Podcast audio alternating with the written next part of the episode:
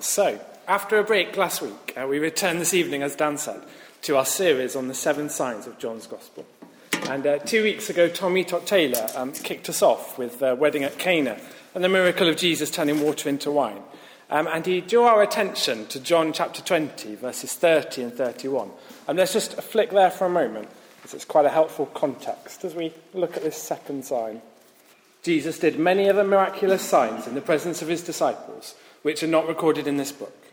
But these are written that you may believe that Jesus is the Christ, the Son of God, and that by believing you may have life in his name.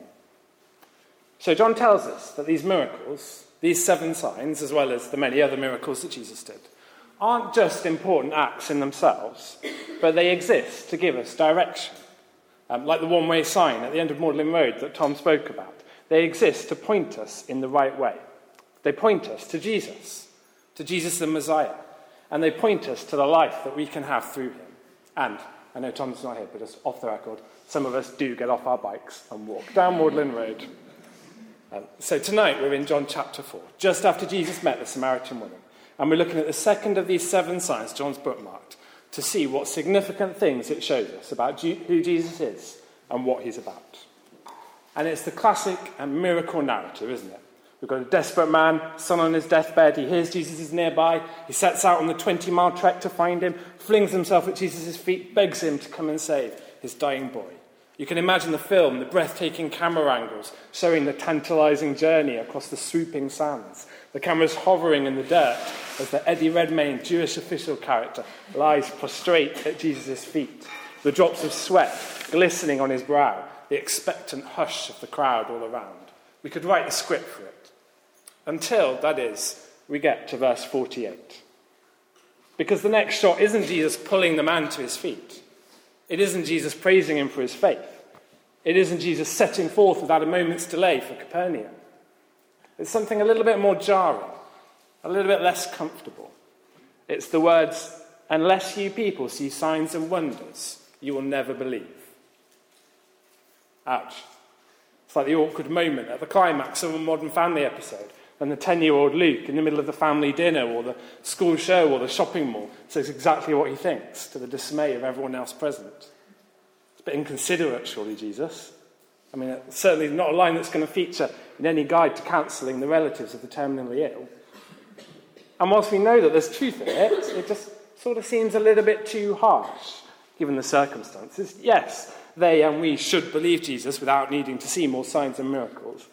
But come on, Jesus. This is a desolate man, desperate for his son to be healed. Surely we can sort out his theology later. Well, this evening, as we look at these verses, we're going to wrestle with why Jesus says what he says and what this sign shows about who he is. And hopefully we'll see our first point now. Point one. Don't come to Jesus on your own terms as a miracle maker. The official and many of the Jews came to Jesus on their own terms and for a miracle doer. So you might have noticed, as we read the passage just now, that things actually begin to get a little bit thorny before we get to verse 48. Have a look down at verse 44 and 45, and we get a little sticking point here in the transition between these two verses. Now, Jesus himself had pointed out that a prophet has no honour in his own country. When he arrived in Galilee, the Galileans welcomed him. Hang on a minute.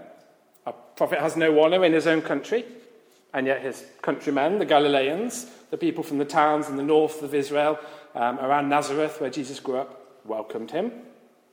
Well, some commentators tried to kind of argue around this by claiming that Jesus' birthplace in Bethlehem makes Judea in the south his homeland, not Galilee.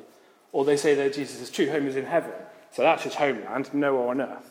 And of course, that's true, but to me it feels like a bit too forced an attempt to smooth out what looks like a fairly purposeful contradiction here.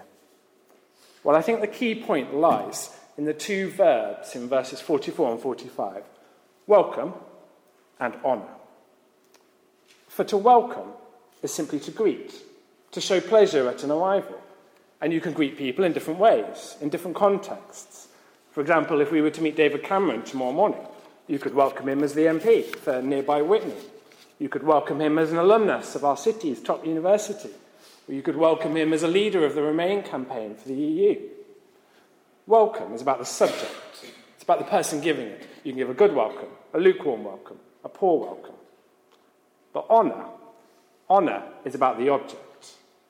It's to give the regard, the esteem, and the dignity that the object is due. To honour David Cameron, you really have to treat him as Prime Minister. You have to treat him with the deference and the respect that that position deserves. And to treat him as anything less than Prime Minister really would be to dishonour him. So the Galileans welcome Jesus in verse 45. They're pleased to see him and to have him among them. He was a bit of a celebrity, probably, famous for the amazing things that they and their friends had seen him do, as verse 45 tells us, in Jerusalem. The Galileans welcomed Jesus, but they did not honour him. They didn't treat him as he deserves to be treated. They don't acknowledge and respect him as the person he truly is. They welcome him on their own terms, instead of honouring him on his. And if we flip back for a moment to John chapter 2, verses 23 and 25, we'll see that this isn't the first time that Jesus has had a response from the Jews that has been less than entirely sincere. John chapter 2, verse 23. Now while he was in Jerusalem at the Passover feast, many people saw the miraculous signs he was doing and believed in his name. But Jesus would not entrust himself to them, for he knew all men. He did not need man's testimony about man, for he knew what was in a man. Jesus was doing signs in Jerusalem, and people were believing. But Jesus didn't trust them. He didn't rate their faith, for he knew what was in them. He knew that their faith, that their interest in him, was still quite shallow. It had little depth or substance or real knowledge of who he was, why he had come, what he was about. And similarly, he doesn't regard the welcome the Galileans give him very highly here, because it's quite shallow, it's quite self-centred. They're hungry for Jesus, but they're hungry for him on their own terms. They're coming to him for what they can get out of it, their health, their fulfilment, their happiness. And they're coming for the spectacle, the show. They're coming because they want to see more, bigger, better, ever more impressive shows and displays of his power. Many of you, I'm sure, will remember the career of David Blaine, still active to this day, according to Wikipedia. He started off in the late 90s as a simple street magician across the US. His first big stunt was in 1999, and he spent 7 days buried underneath a 3.5-ton water tank. He then spent 2.5 days in 2000 encased in a block of ice in Times Square. After that, he spent 35 hours stood on a 50-square-centimetre, 30-metre-tall pole in 2002, before the following year heading our way and spending 44 days, I'm sure you remember, encased in a glass box above the River Thames. And I remember that there was something quite enticing about his escapades, much as I hate to admit it.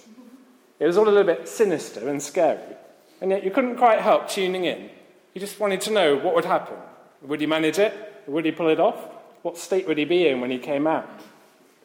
And each time, as the stunt got bigger, your expectations got bigger. Each time we wanted to see something more, bigger, better than last time. We craved ever more impressive shows and displays of this man's power and what he could do. Just like the Jews here, craving ever bigger displays of Jesus' miracle-making power. You see, they welcomed Jesus, but they welcomed him on their own terms as a miracle maker. They wanted to have him amongst them to meet their needs and to serve their fantasies. So perhaps this gives us a little context for the frustration we can feel in Jesus' comment in verse 48. And the NIV helpfully adds in the word people to make it clear that the you of Jesus' rebuke is plural. Jesus is speaking to more than just the royal official. But perhaps it still doesn't quite sit comfortably. Perhaps you're still a little bit defensive for the royal official. I mean, why did Jesus address the comment to him at all? Surely he's exempt. It should be some sort of Shakespearean aside or a straight-to-the-camera Miranda monologue addressing the audience solely and directly. Surely the royal official shouldn't be included in this rebuke at all. And yet, unless you people see miraculous signs and wonders, Jesus told him, you will never believe. There's no getting off the hook. This is directed at the royal official too. And I've wrestled with this for many hours over the past couple of weeks, and indeed years, when I've studied this passage before. But I think that the royal official too, ultimately, does come to Jesus on his own terms and for a sign. And I think Jesus' rebuke here is intended to test whether his faith goes any deeper than that of those around him. Yes, his motives for coming to Jesus are different, they're better. He isn't just here for a spectacle. He's here because of his desperate circumstances. He's here because his little boy is dying, a pain that's unimaginable for those of us who haven't experienced it personally. He isn't here just to see what Jesus can do, out of curiosity, out of hunger for an impressive show. He's here because he's heard Jesus can bring people back from the brink of death, and because that's his desperate hope for his son. But flick with me for a moment to Matthew chapter 8, the healing of the centurion's servant. Let's have a quick skim through verses 5 to 13 of Matthew 8.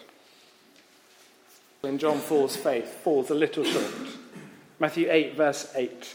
The centurion replied, "Lord, I do not deserve to have you come under my roof, but just say the word, and my servant will be healed." Very similar circumstances, but quite a different request. Let's consider the profundity of the centurion's insistence that Jesus should not come, as his power is such that he doesn't need to, and as the recipient for his hopeful grace is so unworthy that he doesn't deserve to have Jesus come.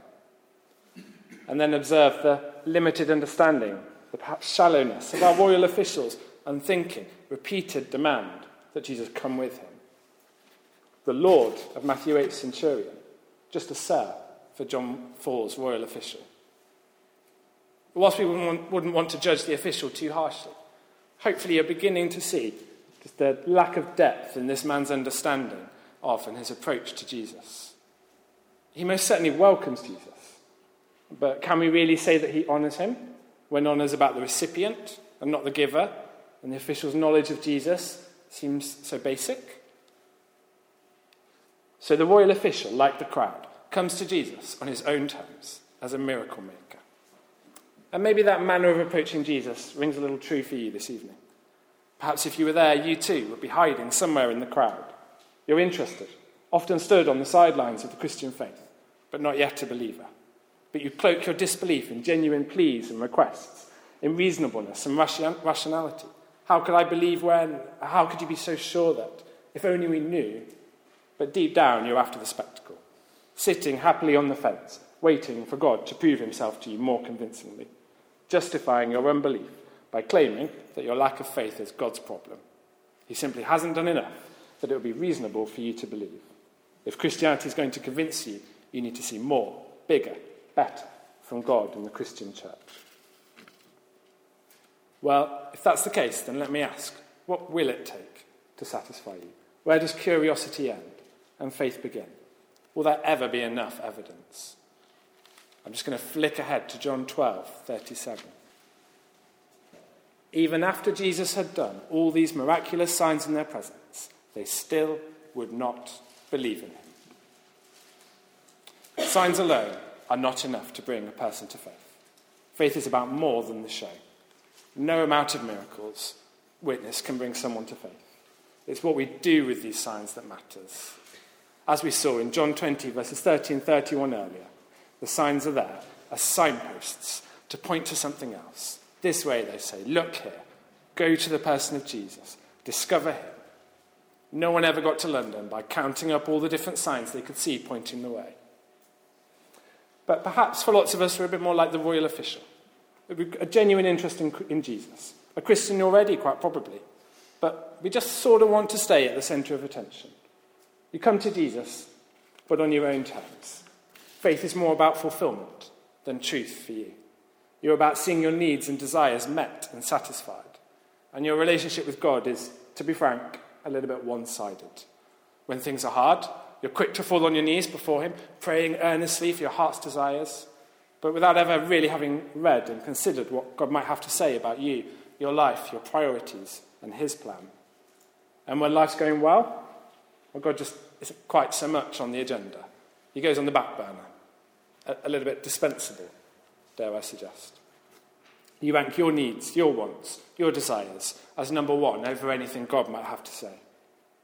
never really considering whether God might have something else in mind for you than for bringing up babies or living and working abroad or getting married or seeing your children well brought up or getting to the top of your profession. You're there to ask, but you're rarely around to listen. And church is about how you're serving, not about what God might be doing. Ultimately, you're still there, running the show, going to God when and as you need him. You see, we're to come to Jesus, not on our own terms, as a miracle maker, but we're to come to Jesus on his terms, as a Messiah. Jesus challenges the official to trust him, not as a miracle worker who will fulfill his desires, but as a saviour who speaks God's words. So back in verse 49, the crowd reels in shock at Jesus' words. The heart-pumping music returns. The royal official, a little stunned, not quite sure what to say, repeats his request. Sir, come down before my child dies. And here's the sledgehammer moment. Jesus' reply in verse 50, go, your son will live. The official asks for a sign. Jesus offers him a word. I'm going to heal him, Jesus responds, but you're not going to see it. You're going to have to believe that I can and that I will do it without any tangible evidence. Will you trust me? And what a tantalizing moment. The official realizes that he's going to get no further with Jesus. It's accept what Jesus is saying or, well, it seems a challenge, almost a mockery, a promise that's almost unbelievable. And yet, if the royal official really knew Jesus, if he'd researched the miracles Jesus had performed already, if he'd heard what Jesus said to the Samaritan woman in chapter 4, verse 14, if he knew what the Old Testament had to say about the Messiah, whilst he still, no doubt, would have come to Jesus with the same substance in his request, he would perhaps have come in a different manner. Turn with me to Isaiah chapter 25, verse 6. On this mountain, the Lord Almighty will prepare a feast of rich food for all peoples, a banquet of aged wine, the best of meats, and the finest of wines. On this mountain he will destroy the shroud that enfolds all peoples, the sheet that covers all nations. He will swallow up death forever. The sovereign Lord will wipe away the tears from all faces. He will remove his people's disgrace from all the earth. The Lord has spoken. Jesus, the Messiah, is the giver of life. He's the source of life in John chapter 1, verse 3. In John chapter 5, verse 24, all who come to him will have life. As God's people, we can trust our lives and the lives of those we love who know him with Jesus. Our loved ones in the Lord are safe with him for all eternity. But what consolation is that, you might say, to this man whose son is dying long before his time? Well, I think that's where we humbly have to say that nothing in this life gets to trump God. Not health, not home, not work, not love, not family, not life, not death. Nothing in our lives gets to trump God. Nothing's more important than God. Nothing can take precedence over God. We can bring no demand to bear over Jesus, requiring that he meet it, or else. He's the Word of God. Who are we to come, stomping our feet, demanding that he does what we tell him? Nothing in our lives can trump God. We must come with nothing to him. No requests, no demands, no prerequisites. Giving it all up to him and committing our sin and our souls into his hands. And of course, that doesn't deny that there are things of huge significance and sorrow that we'll meet in our lives and that we'll see in the world around us. It's not to deny that death, and the death of children in particular, is tragic and a source of great pain and hurt and loss. I mean, Jesus himself wept at the tomb of Lazarus. But our sorrow at such hardships ought not to be all-consuming. And Jesus must take precedence over it, whether he acts as we desperately long for or not. We can't hold anything before or against Jesus, even the lives of those we love the most. All has to be given up to him. Easy to say when life goes well. Rather harder, I imagine, when you're facing tragedy. Luke 14:26. If anyone comes to me and does not hate father and mother, wife and children, brothers and sisters, yes, even their own life, such a person cannot be my disciple. And verse 33 of that same chapter. Those of you who do not give up everything you have cannot be my disciples. See, there's something even bigger at stake here than the royal official's son's life. And that's the royal official's soul. And he must come to Jesus with nothing if he would hope to save it. William Taylor from St. Helens Bishopsgate in London brilliantly recasts how the royal official might have better made his request had he come to Jesus with a fuller knowledge of who Jesus was. Lord, I know you're the Messiah. We've seen the signs. I know you will lift the shroud of death on the final day and that my son is safe with you for eternity. Might you please have mercy on him at this point and heal him? So the royal official has a decision to make. Will he try to insist on his own terms, begging again that Jesus accompany him home? Will he curse the Messiah who does not seem to understand the desperation of his situation, the rightness of his cry for help? Or will he go? Head home, hoping, trusting, daring to think that this word of Jesus's just might prove true. And to be fair to the royal official, to act on such a seemingly slight premise is a huge step of faith. It reminds me of a little of that moment when, as a woman, you find out you're first pregnant. You've done your research, you've checked your timings, this was exactly what you were hoping for, and yet there you are, standing and looking at this little piece of plastic, which now shows a cross instead of just a line, like all the other ones you've done before. And you're supposed to believe that you're pregnant. You're supposed to believe that because of this little cross, there's something growing inside of you, a little life, on its way to having its own brain, its own beating heart, its own eyes, mouth, nose, eyelashes, cuticles. And you're supposed to believe, because of this little cross, that it's living inside you. And you're supposed to act on it. So you take a few other pregnancy tests, just in case. They all say the same thing. You read and reread the rubric on the pregnancy test packet. 99% accurate, it says. You research online, only to find again that you only get a positive reading if you definitely have the hormones. It's if you don't have the hormones yet, that you might still be pregnant when you get a negative reading. You go to the doctor. She just congratulates you and hands you some paperwork and books you in for a midwife appointment and a scan. You spend countless hours looking at your belly and poking it, just wondering, trying to believe it. Finally, 12 weeks later, you see a grainy image on an ultrasound screen. Well, that could be straight off Google Images, you think. Probably just mixed you up with the pregnant-looking woman in the room next door. And yet, slowly, you start to prepare. You stop drinking alcohol, stop eating soft cheese, raw meat, licorice, apparently. You start taking vitamins. You nervously tell your family, your friends, your employer. You book and attend your midwife appointments. You turn up for your 20-week scan. You start collecting hand-me-down maternity clothes. You stop watching One Born Every Minute. You start reading up on breastfeeding versus bottles. You go to your antenatal classes. You buy the pram, the cot, the Moses basket. You pick a name. And 9 months later, you lie in the hospital, God willing, holding your baby in your arms. To trust a word in a world which demands endless, concrete, visual proof seems crazy. And yet it would be crazy not to in that situation. And Jesus calls us to come to him on his terms, as a Messiah who speaks, who gives us his word. There will never be enough signs to convince us on their own. They're just signposts, pointing us to the person of Jesus, pointing us to what he says. Are we listening? And where can we in the official look for an example of what this listening looks like? Well, actually, no further than the passage that immediately precedes ours. Have a look at verse 39. Many of the Samaritans, chapter 4, verse 39. Many of the Samaritans from that town believed in him because of the woman's testimony. He told me everything I ever did.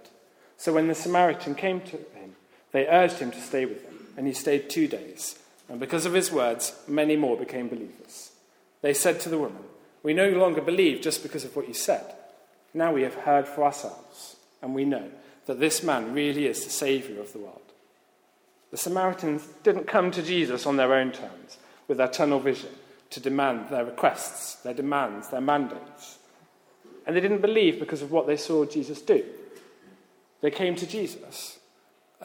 They came to the Jesus that they heard. They believed because of what they heard him say. How humbling that must have been for the first Jewish readers of this gospel, to see that enemies of God's people come to faith so quickly, simply and humbly because of what Jesus says. And how humbling it should be for us too, myself included, who can be so slow to believe. Back to the official's decision. Verse 50. Joy of joys. The man took Jesus at his word and departed. The official sets out home. And you can imagine the end of film montage from here onwards. Trekking through the wilderness again, spying his servants on the horizon, seeing the joy on their faces, learning that his son is healed, learning he is healed at the exact moment at which Jesus spoke, and returning home to a delighted family, all putting their faith in Christ and praising him together. And notice the saving faith that has now come to this family in verse 53. So he and his whole household believed. To quote William Taylor again, it's only when we put our trust in Christ and see the life he gives us that we become convinced believers. So I wonder where this leaves you this evening. Don't be a member of the Jewish crowd, always waiting for, demanding, expecting more, craving signs that will never convince you, and refusing to put your trust in and listen to Jesus. And don't be the royal official when he first comes to Jesus, coming on your terms, with your needs, demanding that Jesus bend to your whims. Be the royal official at the end. Be the Samaritan, seeing the signs, coming to Jesus for who he is, on his terms, and listening to him, trusting his word for you, and finding life in his name. Let's pray. Father, thank you that Jesus is the word of God. Help us to come to him, not on our own terms, with our desires, our needs, our priorities. Help us to come to him on his terms, and listen to his word for our lives. Amen.